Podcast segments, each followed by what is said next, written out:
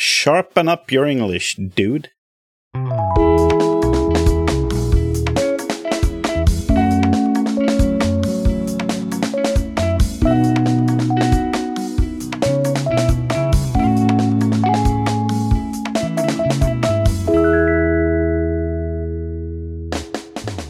All right, ladies and gentlemen, now we're back on the Swinglish English train again uh, with none other than Luke Samson this week.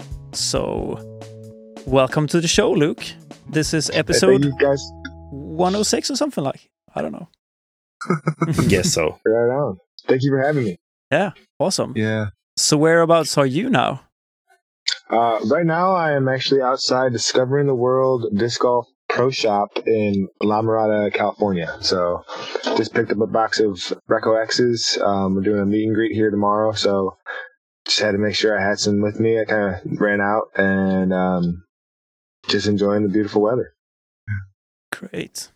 This has been in the pipe for a long time. I remember messaging you like one year ago. we said we can do something later on. Later on. Yeah, What's I've been- exactly. I, and life's been kind of just one thing after another for a long time now, and it's been hard for me to. Sorry if I've been kind of bad at communicating get back to you, but I'm No. happy to be here now. it's okay. Uh, we've been busy as well. But uh, uh, congratulations on last year's performances. It was amazing. You started on strong now. So Yes, thank you. perfect. Bringing in now. Thank you. So, Ted, Yes. We usually um, do some quick fire questions to getting to know you a little bit, little bit better. So Yes. that's Ted, Ted's department. So shoot. All right. Åtta korta. And Viktor is uh, doing all the great jingles, if you're wondering. He's a man of many talents. Jing- jingle master. Yep. So, what's your full name? Uh, Luke Forrest Samson. Ooh, Forrest. You like the woods then?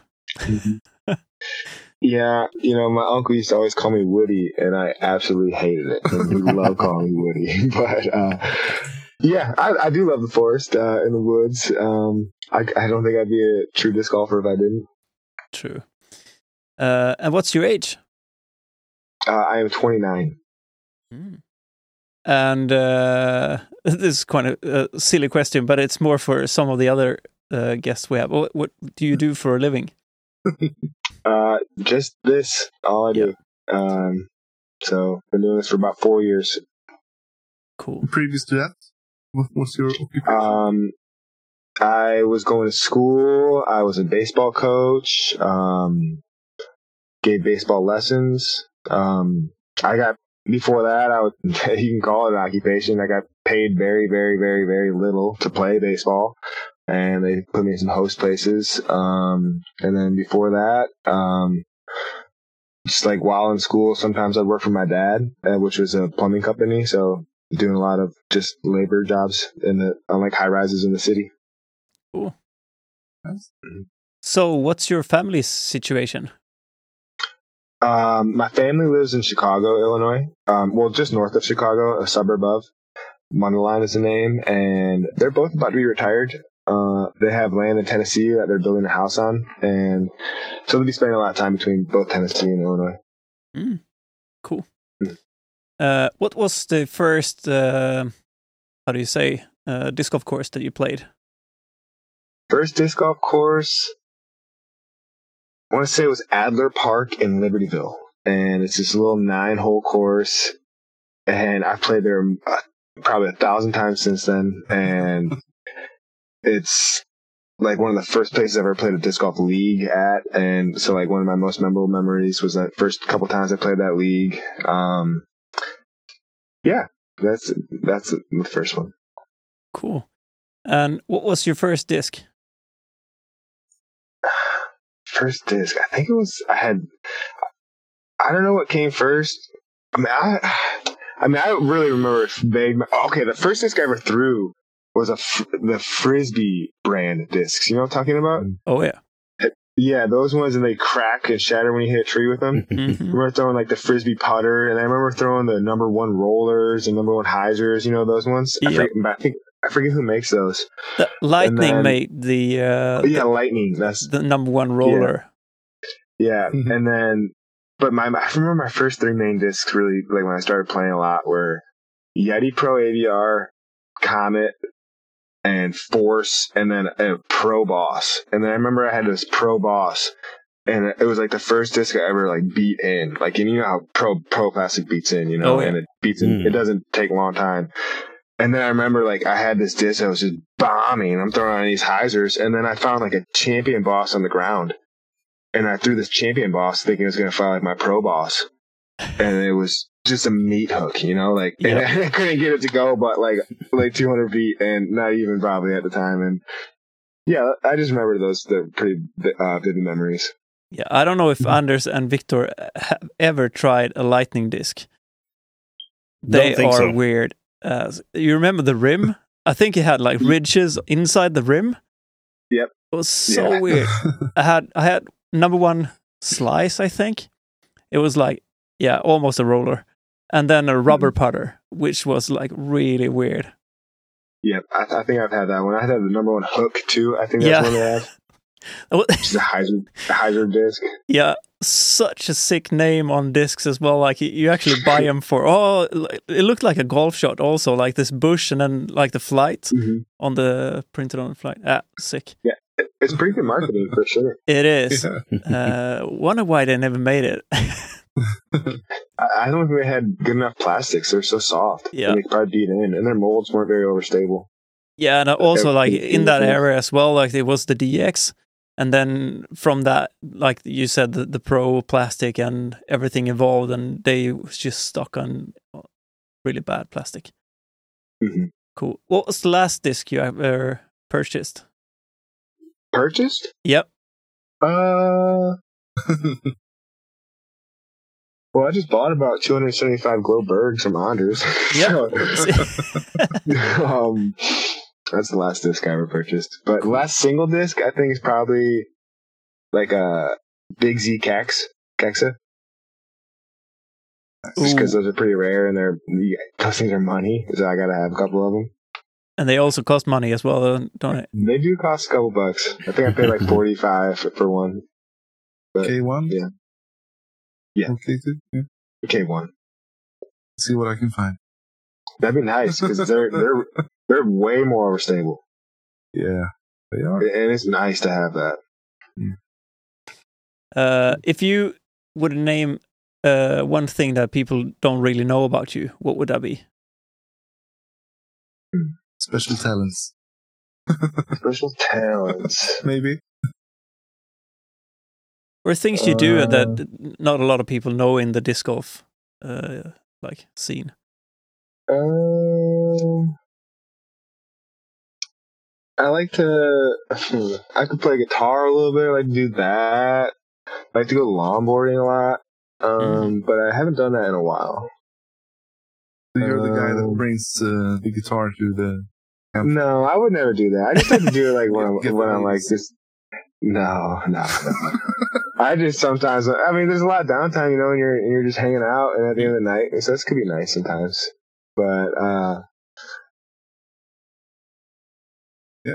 Yeah. baseball. I love playing baseball catch. That's, but people know that. Uh, I don't know. Uh lefty. I'm, I love throwing lefty. That's kind of a special talent. I don't know if you, you all knew that. I don't know. That's about it. yeah. that's not a secret anymore. That's Yeah, out there. no. Crafts we have out a there. listener question about that as well. Yeah. Uh, how do you do? You like cilantro on food or I love cilantro. Oh, nice. Yeah. I actually just got Chipotle, and I'm pretty sure they put a, a good amount of cilantro on their rice. Nice. All right, that was those. Uh, let's do like this and kick off with So, what did you think? Anders. Uh, should we do the the same Swedish trivia? yeah, I think Gavin so. And see uh, who do measures it up. and tweak it on the fly, Anders. Maybe if I if I get the feeling. Is this pronunciations or something? Uh, no. We- we- We'll be coming to that later. yeah, that will Okay, okay. This is more like uh, Swedish trivia. Uh, learn more about about Sweden. Okay. the land of Kastaplast. Well, I know all the names and their meanings, and I know Götaland is southern Sweden. yeah, So there we go.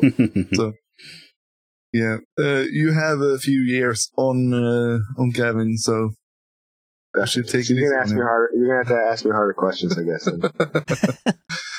so, first one. What do you have with your, with your Swedish meatballs? And it's a multiple choice. Uh, sweet mar- Link- sweet link- marinara sauce. Lingonberry, cranberry, or blueberry? Cranberry. Ooh, clone.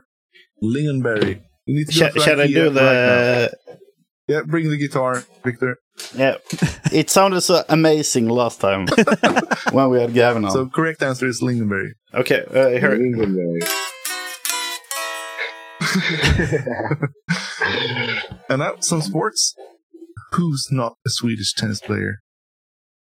Mats Wilander, Boris Becker, or Bjorn Borg? Bjorn Borg. He's like the greatest Swede of all time. He, he has his own uh, trousers company. There's a him as well. Check him out. He won the Wimbledon five times. okay, okay, okay. The, the right answer is Boris Becker. He's a German. The German Okay, bastard. Boris Becker. Boris Becker. Now it's a more a musical question. What band right. is not from Sweden? ABBA, Ace of Base, or Sepultura? Ace of Base. Oh, but she wants God's another baby. They're totally from Sweden. What was it the wrong answer since you tweaked it? I, I, I wh- while you read the question, I, I saw it on the screen. It's Sepultura. It's a Brazilian metal. Yeah. band. Oh, okay, okay. ABBA. yeah, I knew I knew ABBA was from Sweden. I knew that. Gavin, Everybody Gavin answered ABBA. So that that. I Oh, think uh, okay. I did better than that. that's then. worse. Yeah, you took the, ABBA. ABBA is yeah. Gavin's question was actually which band is not from Sweden? ABBA, Sepultura, or Entombed? And he said ABBA, which is oh my god! yeah. So I made it easier, I think. So you can mock him on tour for that. All right. Play some ABBA for him. Yeah, on it, you should do that every time he has a tee off song. You should do like Dancing Queen or something. take, take a chance on me. yeah. Yeah, for sure. So, which film star is not from Sweden? Joel Kinnaman, Viggo Mortensen, or Alicia Vikander? Uh, Viggo Mortensen. 'cause I think he's from Argentina. He's from Denmark. go. That's great. Oh, he's from Denmark. Ah, That's one point for you. Correct answer now. that's one point. All right. Well, I knew he wasn't from Sweden. I guess. Yep. What company is not from Sweden? Spotify, H&M, or Häagen-Dazs, the ice cream company. Can you can you repeat the three answers? please? Spotify, the music streaming service, Yeah, I'm going Spotify. I'm going? Spotify. Yeah, I'm going Häagen-Dazs? Spotify is Ah, also from Sweden. You know, we're quite the It's got to be. H and M then, Oh. or is it Haagen Dazs? They're from Germany or something. Yeah. It's Haagen Dazs. Oh, it's a trick question. That's yep. this one, I hope you'll get. but uh, Gavin didn't. right. So, uh, what disc golf brand is not from Sweden? Pro Discus, Kastaplast, or Momentum Discs? momentum. Momentum is a little Swedish manufacturer with uh, Oh my gosh! Are up and coming. Prodiscus? Where are they from? They're finished. They're Finnish.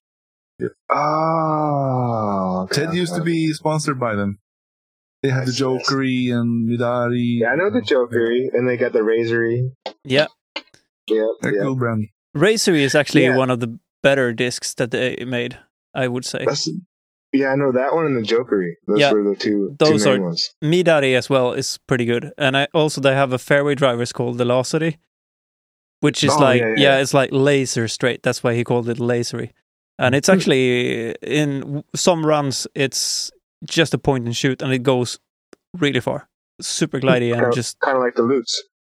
Yeah, I would say Lots is more uh, dumpy for me.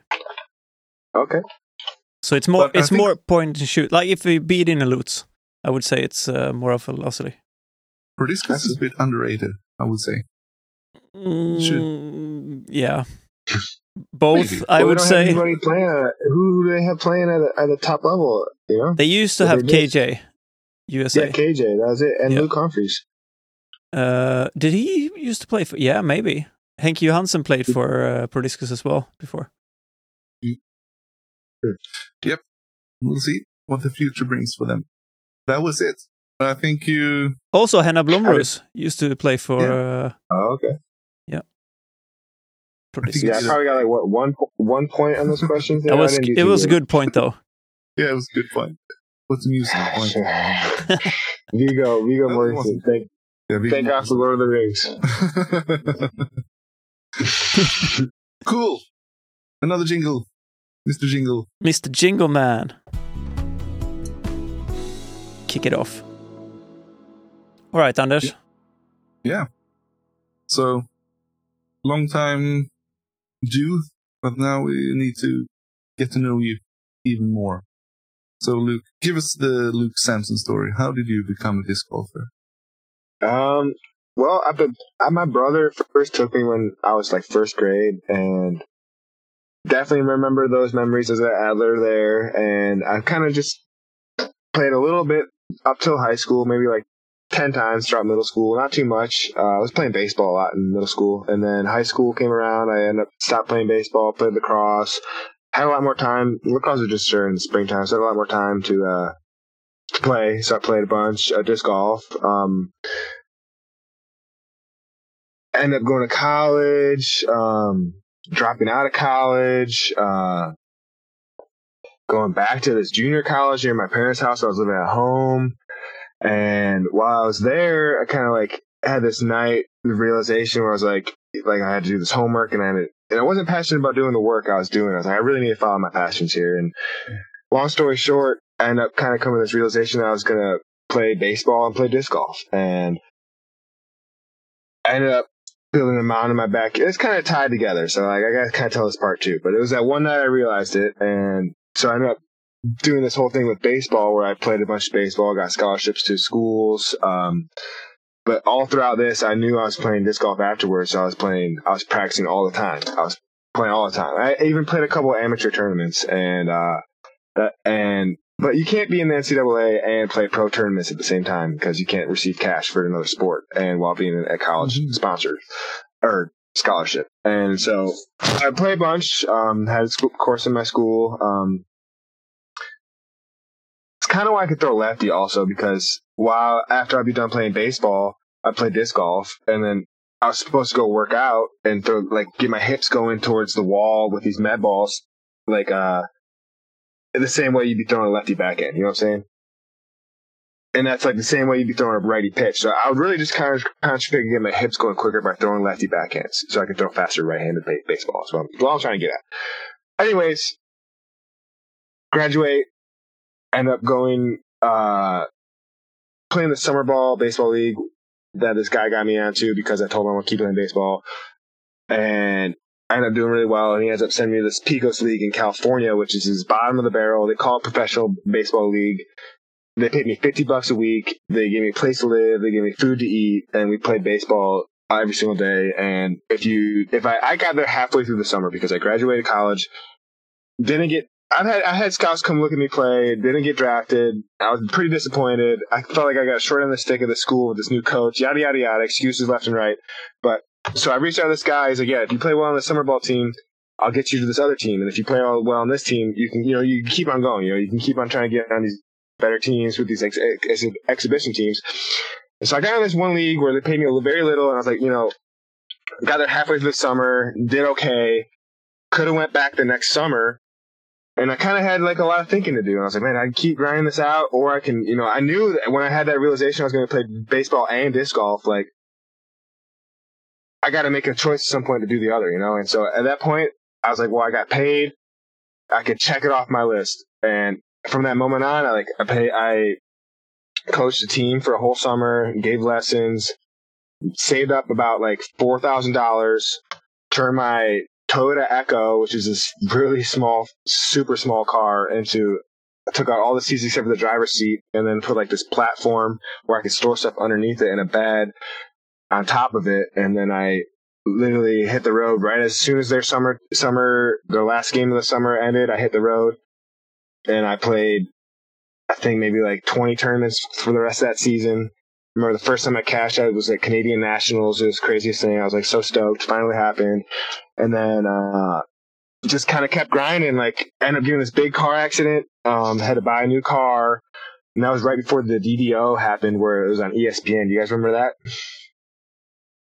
Yeah. And I was like, dude, I either I'm going to, I can't, I can't even get to, I was going on my way to get there. And I was like, I don't know what to do. Like I, I was spending a lot of money on this new car and I didn't have much money in my bank. I was like, so I ended up just becoming like a regional player where my parents own this land in Tennessee and they have a tractor on. So I just go cut these people's grass during the week and then go travel like eight hours, 10 hours to smaller tournaments, a lot of tournaments in like Tennessee, Kentucky, uh, that area, I guess just the south, southeast. And, um, did that till I was ready to start back up again where the year of COVID, and then that happened. Oh, that was during that same year. Sorry, that was during the same year of COVID. So it worked out great, actually. Um, sorry, I'm just, I'm even a little lost. I've been doing it for a while. And then, uh, I've just been doing it. And then so I kept doing it, uh, got this new car, and then I got a minivan I was doing it for. I think I, in the last four years, I played on average like 43 tournaments yeah, every single year. So I played almost every single weekend across the country, both ways, north, south, east, west. And yeah, and I just, I, I, this is what I've been doing. I've been, it's been, at first it was kind of a little hard. I had to be really frugal with my money and, you know, and, and not, you can just be very frugal. And now I'm, I'm very grateful. I've been, been able to, you know, not be as frugal. I'm able to save money actually now for the first time. I've been saving money and it's great. And so I'm trying to do this as long as I can. And that's where I'm at. And yeah. so how, how's, uh, how are you going to travel this year? Well, I'm in an RV right now by myself. So, um, this is Kastaplast owns this RV. Um, uh, yeah. So they're treating me very well, and it's a whole lot better than living out of a uh, sedan or a minivan. Yeah, it was you and uh, Ezra Aderhold, wasn't it? Liv- Yeah. He did the same thing out of his Prius. hmm So is it h- how is it now on tour? Do you see a lot of people doing it the way that you guys used to do it, or do more Um, people do the van life thing? Or There's a lot of people that do both. Um, I think last year I kind of like did this tally, and there's of the people that only play disc golf that I was aware of that like they travel to all the tournaments and this is their full time gig. There's about 65 people that are doing this in America that either have like an RV, van, living out of a car, and I'd say of the 65 people, maybe like I want to say maybe 20 or so are living out of a car. Mm. Or a minivan. Car or a minivan or a smaller van, not a big conversion van. Hmm. Like Gavin's. Gavin's, so just like Gavin's, yes. Hmm. It's very nice. And then of that, seven- letting, letting him come and hang in your van, be able to sit up of course. for a while. yeah, for sure. And get the heat going during the, the cold winter tournaments, which is nice. yeah, because uh, we we only see like the the top of you. You say like the top twenty or something like that. Mhm. They seems to be doing better than like the guys uh, struggling a little bit more, like on average. You would say. Yeah, I mean, there's definitely a lot of us. So I know that there's actually been a lot of people that have like also kind of been staying, like a lot of people that have been doing it for a long time, even that have been in a car, you know, like, like even 40 year olds, you know, there's a lot of people in the MP40 division that are doing that, that I could think of. Mm. Even, even, I know people in the 60 year old division doing it. Mm. I do. Mike Ward, he's this guy that's 60 years old, 60 years old that's been, been touring, you know, like living out of his, his, uh, Honda SUV, whatever it is. I don't know. Now that that we have you here, yeah. tell us about it. It- Do you, do you stay at the same place, the same parking lot, everyone? Um, so um, it all depends on where you're at. California, the parking laws are actually pretty strict, and it's understandable because there's a lot of, I guess you'd say, riffraff. I don't know if you guys know what riffraff is. Yep. but there's some of that around here, and so they they got to have laws for that. But mainly, I mean, all other states is not really too hard to find parking. Right now, I'm thankful I'm staying at the tournament director owns a, a printing company shop, so I'm staying there right now outside of the shop uh, for this La Mirada tournament that we're playing at. Um, but that's also a big thing that I was trying to like. I've been kind of a little more vocal on the disc golf Pro Tour players page or the Facebook page where all of us communicate with the, with Jeff Spring and mm-hmm. everybody there, and like trying to really show how important it would be for us to have a place for people that are like us that don't you know that are living out of their vehicles to park at most of these elite series you know? And it hasn't always been that way. And it's been at a lot of them and some of them have lost the privilege to park there. Some of them have gained the privilege but um, I mean, being that like 65 players out of the 120 players live out of their their vehicles, maybe I'd say so over half. Mm. Um, I think that since we're paying that, like we pay for a tour card pass, is a thousand bucks just for a lot, like the benefits of the events. Like that should be one of the priorities, and I know they're working on it. So Mm. I don't know exactly what's gonna the future will be though for that. Um, but most, I'd say about over half the the courses have already a place that we can park at, which is nice. Cool. And the, the tour pass does it cover all the entry fees for all the elite and Well, mm, well, so the tour pass works like this. So you have to be a top 80 rated player to get access to buy the tour tour pass. Hmm. And then once you buy the tour pass, you can pre-register for all the events at one time in January, you know?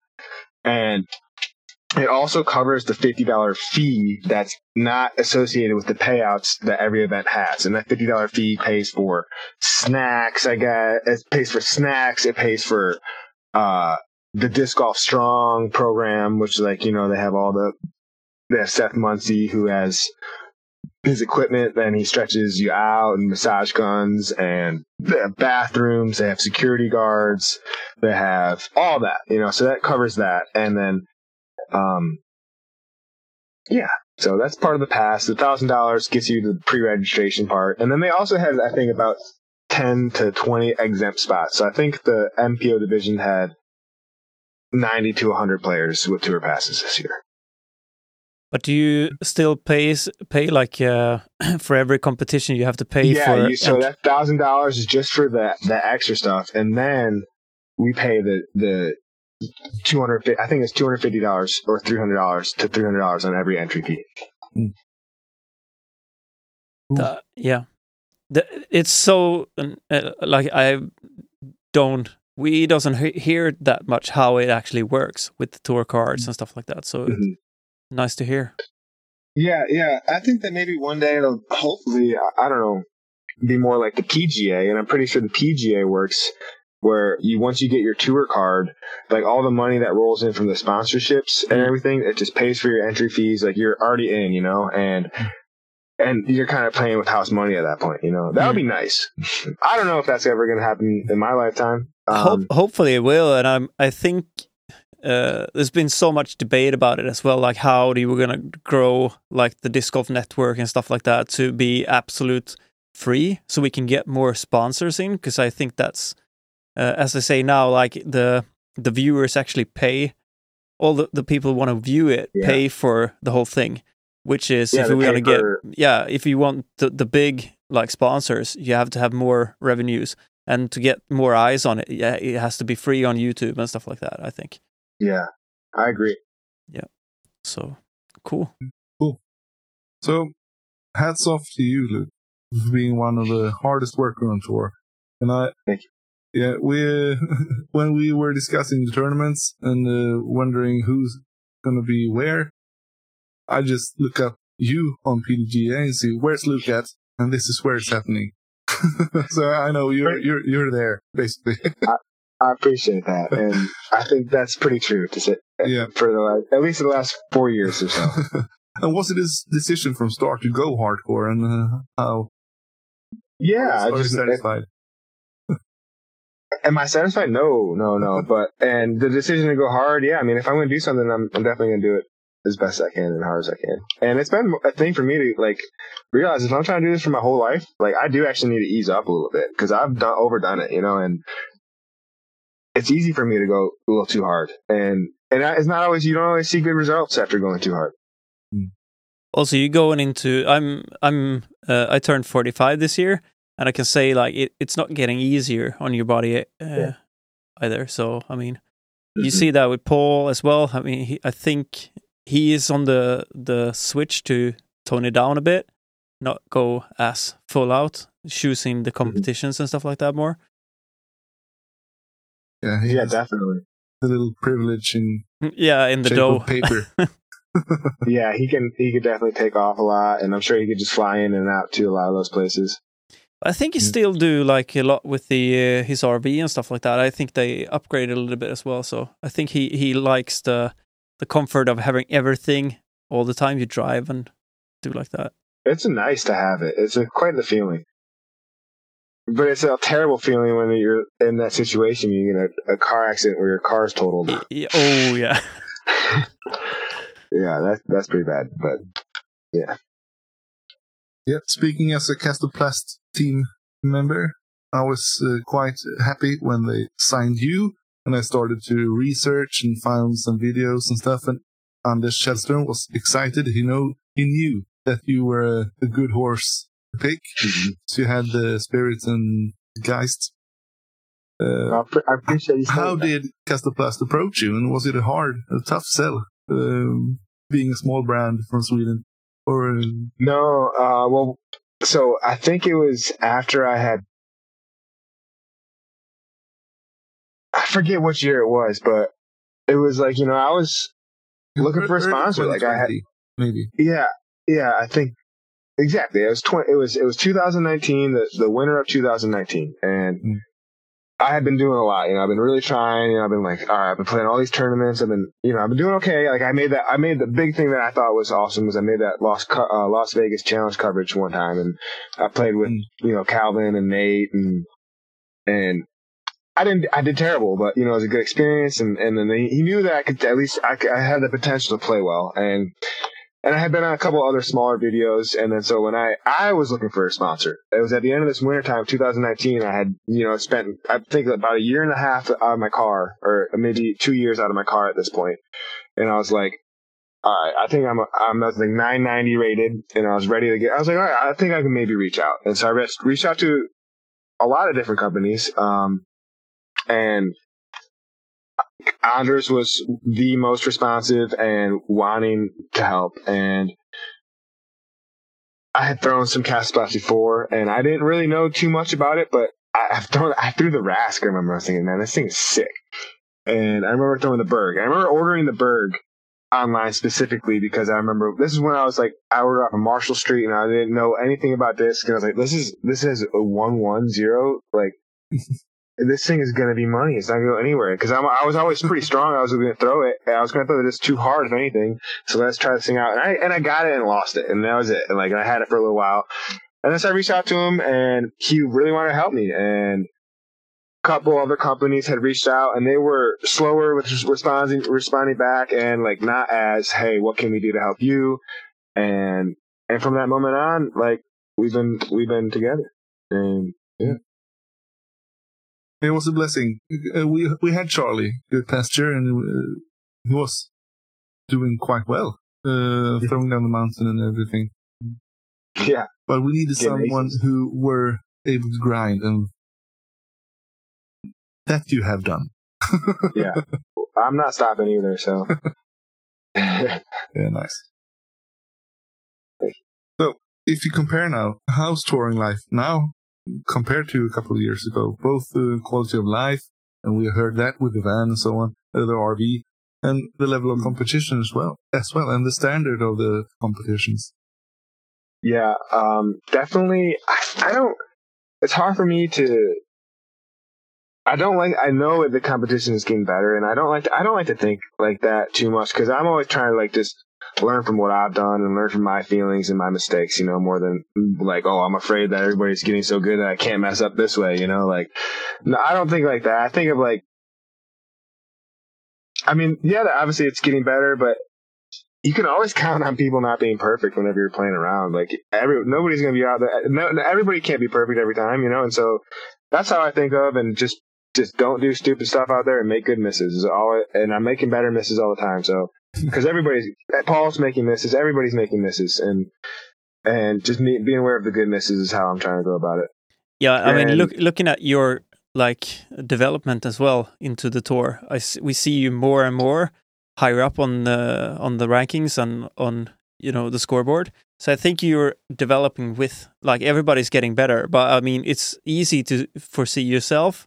Uh, we we see that you develop with everybody else as well. Like you you get better. So I think that's you know one of the persons that everybody's talking about. Everybody's getting better. Yeah, you do as well. So mm.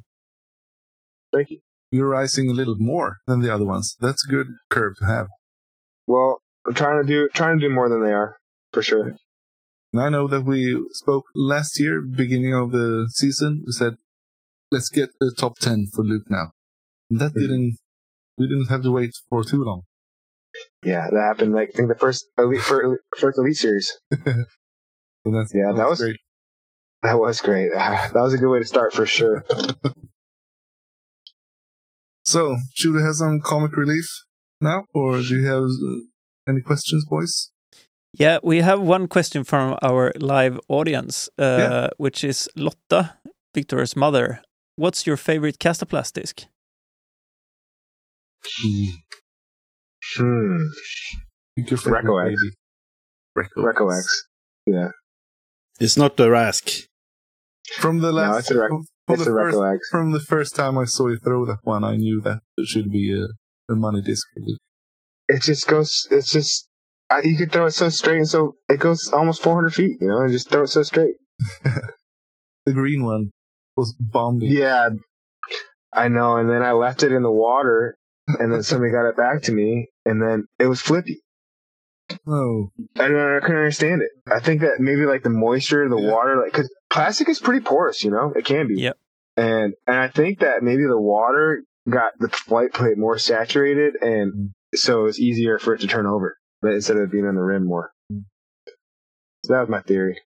Yeah, does be. does the Reko X fly 400 feet uh, for you as well, Anders? No, maybe if I throw from very high from a roof. but, you, uh, but, I love it. It's an excellent disc. Do you prefer it in uh, K3 or K1? Uh, I, I prefer both. Uh, I prefer it K3 for sure. But definitely times when the K1, you know, you just want to play the overstableness of the flight. I don't ever putt with the K1 though. Do you putt with the K3? Mm-hmm. Yeah. Well, maybe we can have a, a, a, quick rundown through the bag, maybe. Yeah, yeah. sure. Um, so I got a Reko. So I'm putting with the Reko X K3, the Tour Series Glow. Uh, approach discs. I have two Bergs. One's a Glow K1. One's a super beat up K3, and it's like the most flippy Berg I've ever had. Um, then I have two yarn. One that's a K1 puddle top white one, and that one is actually pretty straight, and I and I can get it to go straight on a hyzer for a little while. And then I have a Luke Samson, Luke uh, Luke Marshall Luke, Luke, like whatever, Luke Marshall Open, sorry, uh, K3 flat top, and the K3s are the most flat top, or I mean the most overstable, I think. If any of you guys ever felt, done that, but so I have one of those, and then K1 Svea, three Kaxe, Kaxe Zeta, so, I don't throw the original Kaxe, just the Zeta, uh, straight to flip, uh, overstable to flippy. Then I have two Lots, the Dayglow one is probably my main one that I throw all the time. There's like a backup one. Um, two Stål, one pre-flight number orange flat one, and then a glow 2022 pop top one. Um, and that one's much straighter. And I love throwing that thing. That thing's that thing's really nice. It's like a, it's very like the you know the flat top's nice and all for throwing just a chop up shot, but that the one actually flies. Those glow ones, you know. I don't know if you guys when have thrown those. When do you use that one? The which one? This the glow Stål. Anytime I actually need to throw like a 400 foot shot that is pretty straight and then fades at the end. Mm. So that and I, I like to release it on a baby hyzer to flat, Nice. and then uh, This yeah, it sounds so nice because it's really comparable to how Anders throws his discs. Yeah, I throw it slower. I, I get the true flight of the disc. no, do you throw the glow Stål as well? no, I'm not actually. I'm just throwing a, a first run. Nice. I had that first run, and then I, it's a sickening story. It's just one of those those dude. It's, it's so sickening. I just it just wasn't in my bag. You know what I'm saying? One of those lost discs. Yeah. It just wasn't in my bag. I must have just left it, and I just had no clue where it is. It, but whatever. I'm past like it. yeah, I, I'm growing the sport by forgetting discs Exactly. everywhere. same. But then uh, after that, I just have uh, two Guld, a pink pop top, uh, first run. Uh, the first one is way flippier than the pink pop top. Mm. Um, a Rask, just an overstable Rask. I don't. I, I haven't been throwing my flippy ones. Um, and then I have a Boss, two Wraiths, and then a recoil. Yeah. Nice. Very good. Yeah. So, should we do the Yeah, I, I just have one thing. Yeah, go ahead. um, th- there is a saying. Uh, th- there's like some people in Sweden say that Svea is one of the worst produced discs ever. Like the, which I'm, I don't agree at all. I really love that disc. I think that it could be a tick more overstable. Yeah, That's what I think. yeah, I, I can agree, but I think it's such an underrated disc. If you want something to in the woods, like put it on a steep hyzer and pop up and then ride a little bit. Mhm. You can get some With live. sneaky distance with it. For sure, and really good for patent pendings and standstills. Yeah. Yeah. Yeah. No, I, I throw it. I throw it, but I would throw it more. That's all I was saying. If it was a little more stable, because for me, like, I do have a really nice flippy Kaxe Z, you know, and, and for me, it's just a little more consistent for me because it rolls so quickly out of the hand. The Svea Mm. or Svea, say, Svea. Svea, Yeah. Svea. Yeah, I think so as well. But I think the more for uh, for more open courses, I kind of don't lean on it as at all because Mhm. it's if it's wind, it doesn't really work at all. It, it's so unpredictable in the wind. But for like turnovers and stuff in the woods, it's awesome. Yeah, definitely. Yeah, the the Yota is a little can get a little squirrely in the wind as well Yep. for me. I kind of like I the think because it's uh, it reminds me of my old rocks. Yeah. Ted is uh he- he he's like bread and butter with uh, the Svea and the Göte. Nice. He Old school. So well. I, I mean, if you've been tr- th- trying uh, throwing, I started throwing like 95, 96. So, uh, and then it was all DX plastic. So I'm kind of Mhm. used to putting things on hyzer and snap it really good with uh, the wrist. So a lot of a lot of Mhm. snap and spin. And then any Mhm. disc, if you have that old school release and a little bit nose up, I mean, you can make any disc be a little bit more overstable than it actually is. Oh, definitely. Yeah, Definitely. Cool. Mm. Uh, yes, should we go in through some questions? Uh, we have one from another audience, uh, Poppe. He asks, uh, playing anything on Eurotour this year? Yeah, I'll be at the PCS Sula and the European Open. Cool. Nice. We should have a get Yeah. together. I would love that. I first gotta get my passport aligned. but yeah. But definitely. Viktor, Yeah. Uh, first and foremost, it sounds like we have to pack our podcast gear together in a small little bag and travel to uh, either Norway or uh, uh, Finland. Ooh. maybe. It sounds like everyone's going to Sula, and uh, Yeah, I know. yeah. So um, get us a tour van, uh, Ted. well, I can't get one. I mean, it'd be tough for me to get the one here over there. Maybe Anders can rent us out one or something. yeah. We'll sort I'll it out. something. Um, let's go into some uh, questions from our listeners. Uh, and we start with Villes Fasha, our previous uh, guest uh, the last week. Um, Henrik Nordberg. He's, he's wondering when you're making the move to MVP. He is like the podcast's MVP expert. We we, we talked about the gyro and the MVP plastic uh, last episode due to the Simon move. Yeah, he's in seventh heaven right now, having signed Ah, on the see. team. Yeah, uh, tell him just just don't count on it. I think they're out of money as well. So yeah, that's what I'm saying. that's funny. So, String Bean AJ13. What is Luke doing to prepare for his super busy season that most other players are not? Um, I mean, I've been working hard. Eating Chipotle. Well, I went to the gym pretty hard before eating at Chipotle, so I've been doing a lot of squats, a lot more legs than I ever been doing, and I've been in. The, I've definitely been in the gym more consistently. So I think that I know that a lot. A lot of players don't do that, and um, I mean, I'm playing. I think like six or seven turns before Las Vegas Challenge, so I'm gonna know my discs and have a little hopefully have dug a little bit of a groove before then, so I'll be ready to get my you know momentum going pretty quickly.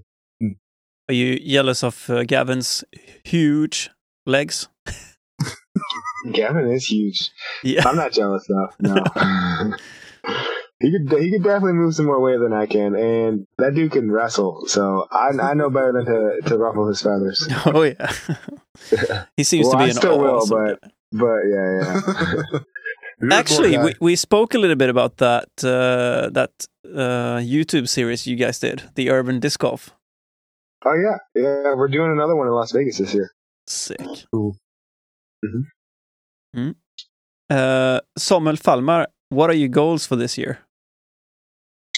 My goals. My goals are to keep progressing. Um, my goal, a, a realistic goal of mine, that I've had this goal, and it didn't happen last year.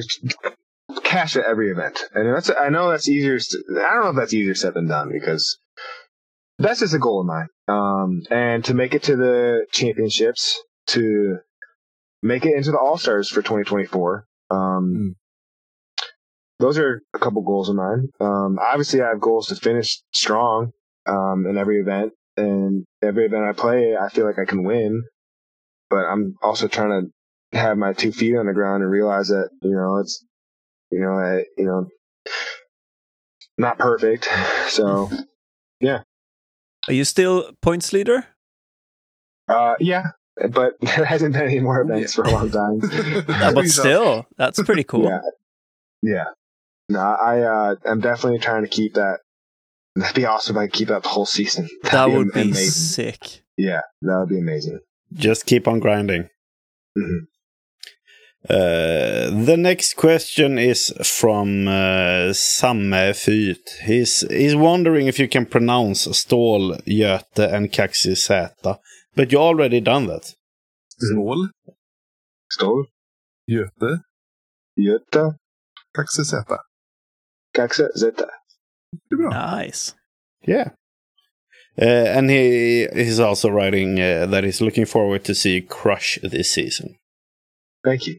And we all do. Yeah. Thank you. Uh, so we had another one. Uh, a challenge for Luke. This is with all the discs. All of the discs, yeah. With Okay. Swedish, Swedish pronunciation. So, Reko, Okay. Uh, Reko, Yeah. Betty. Daddy.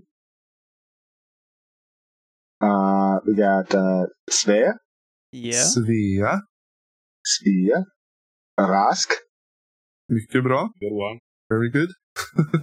um, Lutz, Lutz. Folk, Falk. Falk, Ja. Gald, Guld. Guld, Yeah. Guld, Och grym. Ah, Grim, yeah. Och järn. Jan, Järn. It's like yeah, Jan, with an RN in the järn. Yan, Yeah. Yan. Ah, Sweet. All right, all right, there we go. That nobody said me, told me to say yeah like that. That the, more like Yan. Yeah. Okay, Yan. Very Yeah. good. Yeah. I mean, a couple more years here, you're gonna be like fluid Swedish.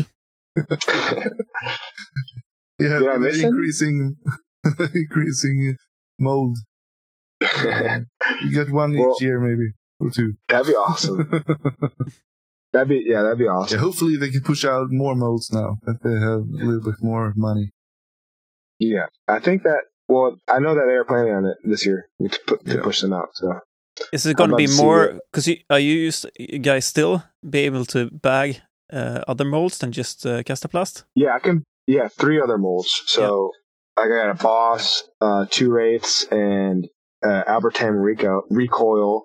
Mm. That's the most overstable one. Um, so I know that I told I've expressed that to Anders, and the the gold has been great. It's like a, but it's it got too much turn, and in the wind, it's just Mm. it's you know you got to throw the you don't need to throw the disc far a lot of these places. You got to throw inbounds, you know. So you got to play some more overstable stuff, and uh, so he knows that we need something more overstable, and I, I'm pretty sure that that's in the works. I don't want to you know say anything that's not exactly true, but he has told me that that the work that that is something they're working towards.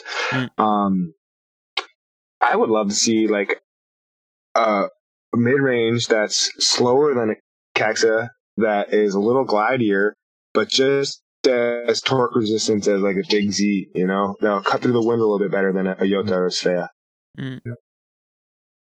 Yeah, yeah, I think uh, you have a following there. Uh, who wants the same? The same. yeah. I also think Yeah. that Josef uh, wants that as well. He's been asking for something stable. He also bombs. Like he's got a, a really good cannon of an arm. So Nice. Oh yes.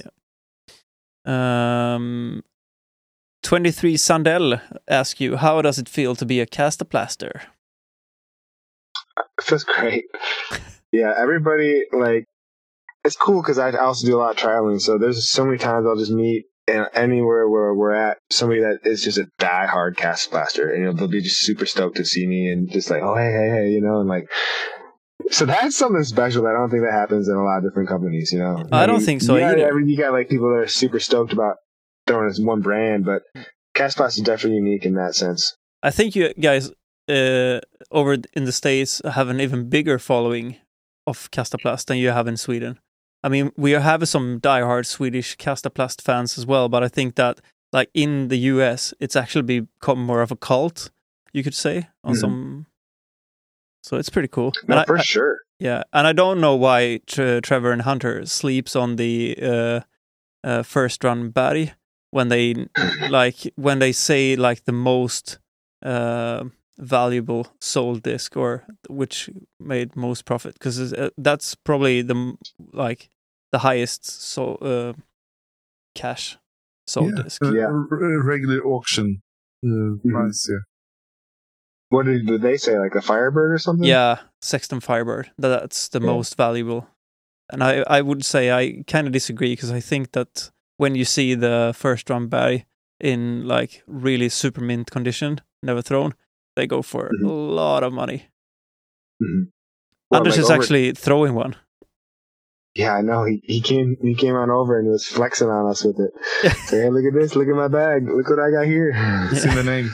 I do it too. Yeah, but it's oh, you got one too? Yeah, for he sure. I am- he actually uh, we we have his Oh. in the bag on our channel. our YouTube channel. Oh, I see you. You see you need to see that sneaky If I had guy. a couple couple extra thousand dollars lying around, I might I might see if yours is for sale. the sick yeah uh, he's told me some sick stories about how it used to be in the Kastaplast factory yes. Oh, nice, nice. We didn't know at that time we were printing money. yeah, It was crazy. probably, you probably would have kept a few extra, huh? Yeah, Uh, you, see, you see the old photos of Keeman holding a, a stack of 50 first round bergs or something like that.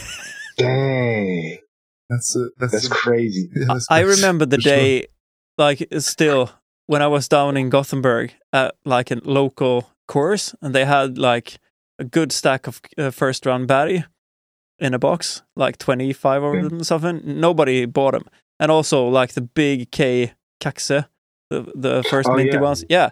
Super f- fat stack of those. Nobody throw them it's like oh no big deal back then. That's crazy. So, Uh, So, next up, uh, how do you exercise to be so good with both hands? Um, well, I just with both hands, I just Yeah, be lefty and getting right. mad reps. Every time I, I throw, anytime I'm on the course, I'm throwing some lefty. Usually, I, I usually throw lefty first, just like five throws. And it's like, all right, I'm just gonna get these five throws in, and then like I feel my body's a little more, you know, I could do a little more twisting without just because my back can get a little tight from throw. I've thrown so many righty shots in that you know, lit, lit on a car, driving so much, your back gets super tight, and so it's good to to throw a lefty first, I think. But I don't always do that. I'm not trying to say it's like a, I have to do it. Um, but other than that, just to get better at both hands, I do throw. I'll dedicate practice to go to a field to throw lefty. A lot of times I'm throwing lefty with the putter more so than anything else, just because, like I don't know, the way I could never throw a putter sidearm as well as I could lefty. Like at MS bar, like yeah, I can throw a nice touch up shot sidearm with the putter, but like to keep it on a dead straight hyzer like 300 and some feet, like there's no chance. And you can do that lefty backhand, you know? Triple Mando on USDGC. Yeah. it's crazy. Yeah, that's sick. That's pretty cool. Huh? Yeah, it's Yeah. totally awesome. So, how's your lefty forehand? Uh, zero. No, I've never done that. Yeah, zero. We we actually putt, zero. yeah we we did uh before a tourn- tournament uh local on ours we actually did a competition friendly competition lefty forehand it was Mhm. hard Yeah, I can't imagine. I would be. T- I can't get down further than 100 feet consistently with my lefty sidearm. yeah i mean just the, the how like how do you step into it and then like engage your hips and shit i mean me and Viktor Viktor started laughing he's like lying on the ground just like tears and we said all right try it out yourself and he's like yeah, how hard can it be took like a really overstable disc and made a roller out of it like yeah, straight into the ground, like like two meters in front of me. It was a That's totally fun. different thing. And throwing a ball with your left hand as well. You look like Mhm. a, uh, I wouldn't say handicapped guy, but more like No, almost definitely. Yeah, that's harder to train for some reason. Yeah. Luke, who would you say is the best one to throw with both the left and the right arm on the on the uh, tour? Just throwing, Yeah, not putting. Not putting, just throwing. Uh, I, I, mean, think that I think that I am. I don't. I, don't, I do. we, we've seen you throw a lot of lefty and uh, also eagle. Yeah, I think that I could take him. Ooh showdown coming down Yeah, I know Nico's pretty good too. So is Bradley. Um, Mhm. yeah, Yeah, I've I've, seen I've seen as well. bradley i've seen bradley Yeah. as well i mean bradley's got a sneaky good like all around form Yeah, I don't know. That'd be fun to find out though. we need to do that we need to set uh, jeff spring up with the lefty like all stars. yeah That'd be a lot of fun to be honest. As long as we could putt righty. Yeah. Nah, just kidding. I'll putt lefty, but yeah, I don't know. I, I, I might not win if I putt lefty. We contact I Joe might not win Mess either- and set I him just up. might win either way, but I, I must have my weakness. I, I'm not very good at it. But Nikko Locastro can actually putt lefty. I've seen it. He's pretty good at it. he's also one of those persons who's just like you know he's a machine on doing things Mhm. so Uh, yeah, to move on, um, what type of new disc would uh, what type of new disc would you like in the Kastaplast lineup? Is a question from Andreas Stam. Um, yeah, I think we kind of touched on it. Definitely Yep. more overstable gold and a flatter, taller mid range that is more overstable. Yeah. Is there any run of uh, Guld that's out there that's uh, a bit more stable than the other? Yeah, the I think they're the, the first time they made the K1 uh, batch, the pink ones. They're really nice pop top and they're quite overstable. nice. But though it it sounds like those aren't too many out there. Is it the don't prototype the or? Uh, No, no, no, no, no. The first, the prototypes were the green ones. Then they made the first runs, which were obviously mint, and then, and then they made a huge batch of K1 various color. You know, like white, orange, pink was one of them, and I think I think the oranges were pretty pop, pop top as well. okay, yeah, yeah. Cool. Mm-hmm. Uh, at what point, uh, det är så Rosvinge Discoff. At what point did you think you uh, think no that this is it? I will win at Luke Marshall. Uh, did I think or did I know? At what point did I think or yeah. know? He said both. Different... Think slash no. Uh, think I think was on whole. 16 after the drive. I made a like I got kind of I got through the ceiling on the on hole 16. And I ended up like getting a nice little skip roll, and that that hole. And then Chris Dickerson just shanked his drive, and he he was gonna be lucky to get a four. And I was like looking at an easy birdie, and I didn't get the birdie, but uh, I, when I remember walking off that tee pad, I was like, dude, if you just concentrate, just concentrate, just don't shit the bed, and I'll win this tournament. like, and and I didn't, and and then, but when I knew was after the upshot on 18. That's when I knew. I was like, all right, I'm right next to the basket. I could take like five putts here. And, and then that's when I knew. And then somebody gave me a huge hug from behind and I was like, yo, what's up, dude? And he's like, yeah, I wasn't going to hug you till after this upshot, but you're not messing this up. So like, and then, yeah, so that's when I knew. It's a beautiful moment. Yeah. Johan Rönningen. Ronningen. Do you throw Göte or Svea, or do you use the Reko X or Kaxe instead as a mid?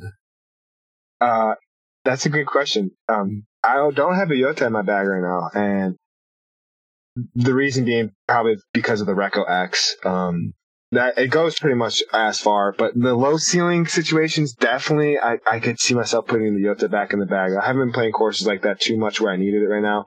Um, Svea I still have in the bag because like the situations I was talking with Ted, like you know the the hyzer flip standstills and, and approaching the green on a nice uh, patent pending or just tight hyzers. So I do use that a lot for that.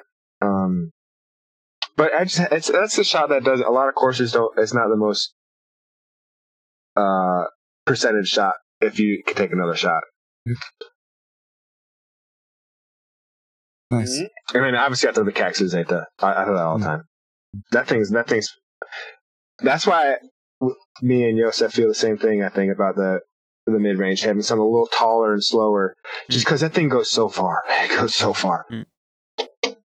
How come you prefer the uh, Kaxe Zeta uh, to oppose like the Kaxe?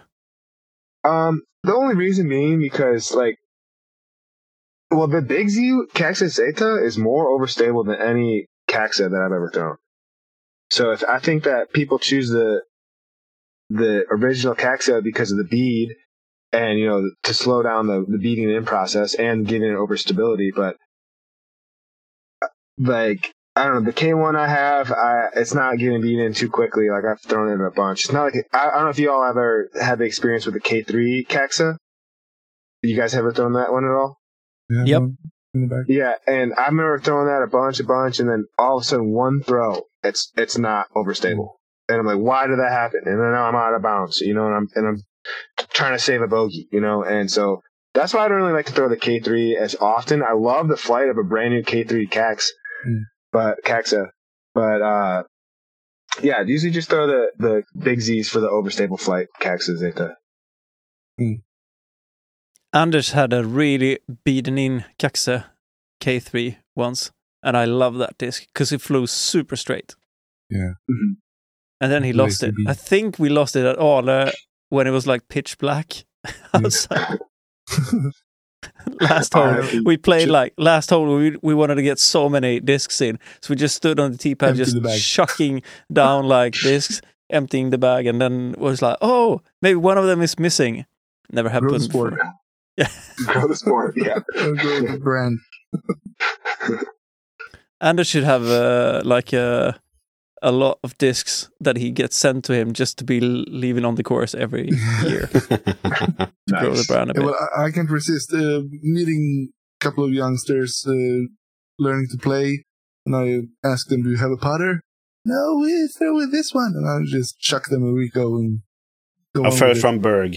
Yeah, first from Berg. Yeah, yeah. First round birdie, exactly. Yeah, take this. Yeah, but that, that's that's kind of nice. I mean, we, I've I've done that as well. Like we have some newer courses in the area uh, or Yeah. around, and I remember like I had a a DX Roc, and I like got lost. There was creek uh, just on the left side of the hole, and it just disappeared. And I was just like, I can't really find it. I looked for about ten minutes, and they're just like, oh. Uh, do you have a disc? I'm just like, yeah, you can go find that. If you find it, you get it and they just like four guys diving in the bushes like and then they found it i'm just like yeah go ahead have a good one Nice. i mean Grow i don't sport. need it like yeah grow this yeah. exactly grow this. sport i mean i can always buy a new dx Roc it's like Mhm. replaceable so I also went around with a couple of small guys. They had three discs, um, and he threw beautiful, but the disc was so overstable. He didn't get any turn or anything. So I, I gave him one of my lightest faults, Hulks, Mhm. and he insta got like 50 meters. Dang. And you, you can keep that one, I said. And he was so glad. And I got a text from his father because I had the number on my disc. He just Mhm. sent me that. I had the gladdest boy coming home from the round today. Nice. Thank you very much. He said, Yeah. Yep. That's it. That's what I, That- I love the sport. Yeah, that's a that's a very heartwarming feeling, and Yeah. it, I, anytime I, I, I see kids, I try to do the same as well. Because Mm. if you're a kid, you don't need to get you don't get paying for no disc. You just have this disc. You maybe take a used one that I hadn't thrown in a while or something. You know, like Exactly. and definitely makes their day. So Great. Cool. That's what we do. We cast the plastics.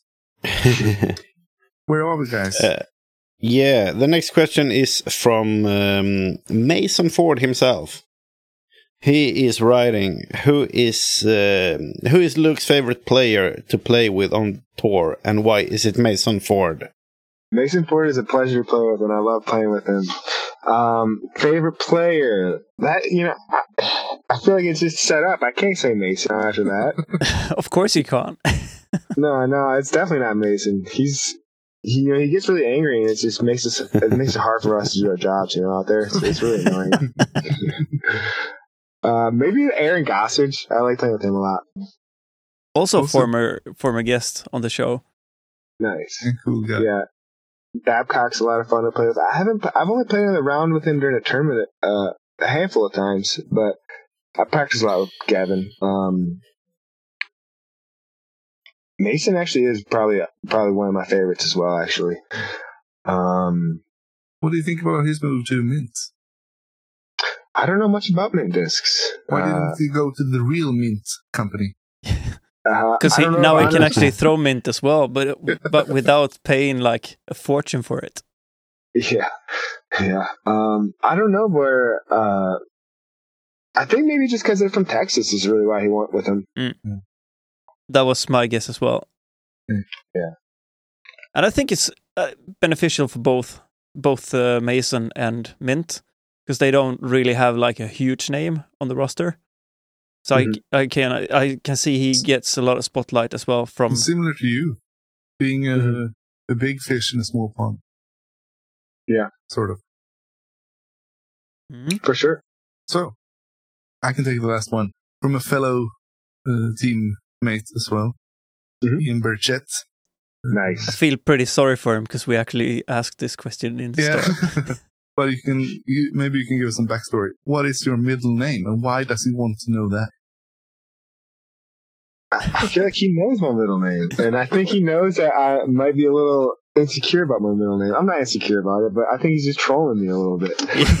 Um, you guys know it's Forrest. Um, it's unique, I guess that's why. Um, but isn't that uncle unique then? You have to- Forrest It's not Gump. too unique. What's that? We have Forrest Gump. Yeah, we got four oh that's why, because he always calls me. They think it's funny to call me Gump. That's why he said that. I forgot. Oh, Oh yeah, I see now. That's funny. And Ha ha ha. bastard! nice. Yeah, it's all right. Yeah, Was he was he on here? Ian was on the podcast. No, no, Oh, I thought I thought you said that he was. no. maybe we can line him up. as well if he Yeah, starts. he would be he'd be a funny interview for sure. You, you could ask him why his name's Ski Lord. Uh, so yeah, we actually have a question from the chat as well, or sh- uh, Mm. our audience. It's from uh, Pop again. He said, um, uh, "If you could put your name on a new mold, what would you want to name it?"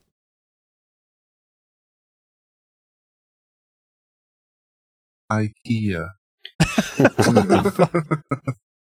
Bjorn. Hmm. Luke. That's a really good question. And I, I you know, Luke. huh. Oh, that's uh, Loki. That's pretty That's nice. Overstable. Yeah. Thor. Thor. Yeah, let's go into the northern mythology. It sounds like something Westside should have done. Maybe, maybe like the. I don't know. Need to be four letters, you know? I don't want to say. I know it needs Fart. four letters. Uh, Just bring out all the four letters Swedish Well, hey, words you know. Well, I think I would want to be on like a, a the you know an overstable distance driver. So it has to be something like you know like like a bomb or like a Oh, you can you can say fart. That's uh, speed oh, in fart. Swedish. Yeah, there you go. What does that mean? Speed in Swedish. Speed. Fart means Fart. speed. Yeah, What? You know, we have fart cameras on the road. speed cameras. Yeah. Uh, I think I'm good on that. Uh, Yeah, you, uh, you need to figure this out and send it to. yeah, I'll, I'll, I'll have to get back to you. Yeah. And I have another question as well. Uh, congratulations, congratulations on the relationship with Maria Oliva. Very nice. Oh, thank you. You look beautiful together. Thank you so much. Uh, I appreciate it. now she's an infinite player. Have Yep. you? Have, has she gotten some disc from you? Yeah, Maria has definitely thrown some Infinite discs. I mean, sorry, sorry. Maria has definitely thrown some Kastaplast discs. And being with Team Infinite, uh, she has an open bag. She loves the Reko X. She loves the Berg. She's still learning the Berg, um, but she forehands it really well. And um, She can throw. yeah, hope. Yeah, she could definitely throw. She throws bombs for sure. Mhm. And so maybe, uh, maybe one, maybe one day uh, she can only throw Kastaplast if you know That would be nice. because she's on a one year contract, so we'll see. We'll see how things go. We but she definitely loves her new discs. Yeah, we actually had uh, me and uh, Anders. We said when when she announced that she was leaving Innova, we said she's going to Kastaplast.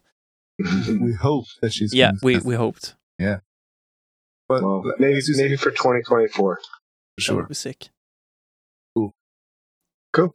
Is she Very uh, not to be speaking too much about her, but is she happy with uh, switch to ThoughtSpace? Yeah, yeah, a hundred percent. And um, it's it's it's kind of like both discs for her. You know, she got Infinite and I think Infinite and ThoughtSpace are kind of sister companies. I don't know if that's yeah.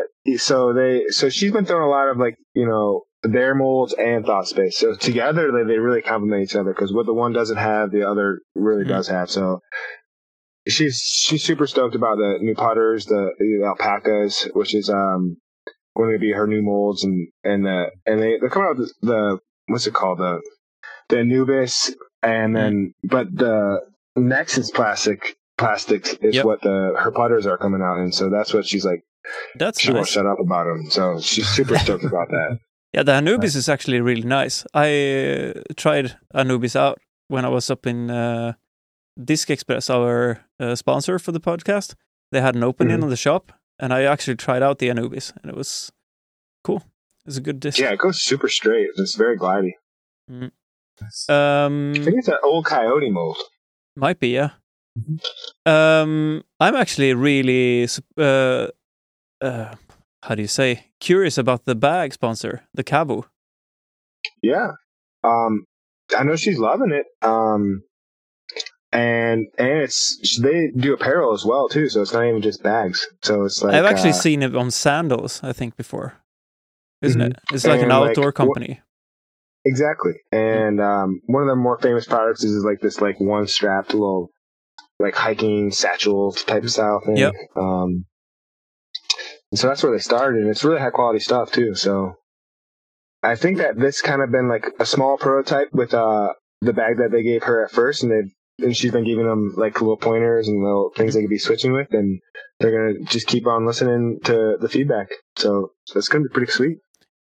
Awesome. How's your bag situation right now? Um, I'm not exactly sure yet. Um, I know that maybe Pound um, is going to be collabing with Kastaplast on a couple of runs of bags, but um, yeah, I'm not too exactly sure yet. Uh, I know that Kastaplast had been trying to make their own bags for a little while now, and with the supply chain issues with COVID and everything, Mm. it's kind of been a brief hiatus. But I've been given the okay to like you know look for another sponsor for bags just because they're not too exactly sure on when theirs is going to be in full production. You need to take a look at uh, Eric Oak- Oakley's bag, and also if you see Max Regatnik somewhere, uh, Josef. Oh, is that Yo- Josef Berg's Yeah. company? Yeah, what is European that birdies. called again? European Birdies. I have seen that bag. Mm. Is that what? Uh, yeah, The it, it looked really nice. I know somebody else that carries that bag. I forget who. Mm, I don't know. Anders? Oh, oh no, I'm thinking of the Guru bag. The Yep. Guru bag. is what I'm thinking of. But Eric Oakley has uh, signed with European Birdies now, so Oh, nice. he'll he'll wear it this season, and uh, Nice. also Max. So we'll see. Heck yeah, It's a great bag. nice. Cool. Yeah. Nice. Anything you want to add, Luke? To this? Um, Where can people go and support you this year? Uh, you can support me. My website, I got a bunch of discs on my website. You can buy a disc off there. Uh, actually, if, if you're a European listener, probably not. But uh, if you're a European listener, you could just go watch a video of mine. Um, that always is, that always supports. Um, you can follow me on Facebook and Instagram and stuff. That's that's always good news stuff. Um, and we also get the uh, the tour series discs up at our place. Yeah. Yeah, that'd be a huge thing. And, and buying a tour series disc from you, I, a lot of retailers in Europe have that. That'd be sick. So that'd be the best way to do it. Um, and just uh, rep Kastaplast because more people that know about Kastaplast and is is better. So Very nice. other than that, um, I'm really mad that I can't think of a good, sweet four letter name for the new disc. um, because I've had some, and I've been like, "Oh, that's a great name," and, and I'm just drawing a blank right now. So I'm gonna have to get, get back to y'all. You need to get a notebook and write st- stuff down. I do. All right. Yeah. awesome well- having you. Yeah, I appreciate y'all having me on. It's great. Thank you. Uh, no, we need to speak soon again. Um, making something happen when you come over to your That'd be awesome. summer. If you head in Yeah, that'd our be way, I mean, just head us up and then we do like a, we can do another episode and then just see how tour life's going and what's in the loop. Yeah. I would love that. The first, I'll be there for a week before the PCS Sula and then a week after the European Open or whichever comes first. So I'll be there for two extra weeks. So I should have a, a day or two to make something happen. If you come over, we'll make sure to do something with the the podcast and maybe do like a clinic or something with you if you want. That'd can be set it up. awesome. I'd, yeah, I'd love that. Cool. and maybe so- we speak about that first round bird. Yeah. yeah, I'll have, to, I'll have to sell a lot of discs at that clinic. Hey, yeah, I can be more reasonable All right, Anders, do you want to do the honors? for sure. So, thank you, Bjorn Vennerborg, for doing the music, the original score, and for Viktor, our own Viktor Nilsson, for doing the remixes and all the jingle, the jingle master, and the live guitar playing. Awesome stuff. And also thanks to Oscar Gester for our graphics, and for To Disc Express for sponsoring the show, and all our beautiful patrons. Uh, some of them joining us live in the studio. Thank you, everyone. And thank you to all the listeners who sent in questions and who keep on reposting our stuff on Instagram, sending us all the love we get. And we, we love your love.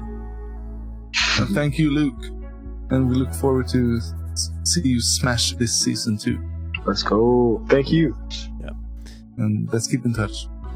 Thank you, Luke. Thank you, Anders. And thank you, Ted, for this episode. Thank you. See ya. Yeah. Yes. Peace. Thank you. Bye. Will do.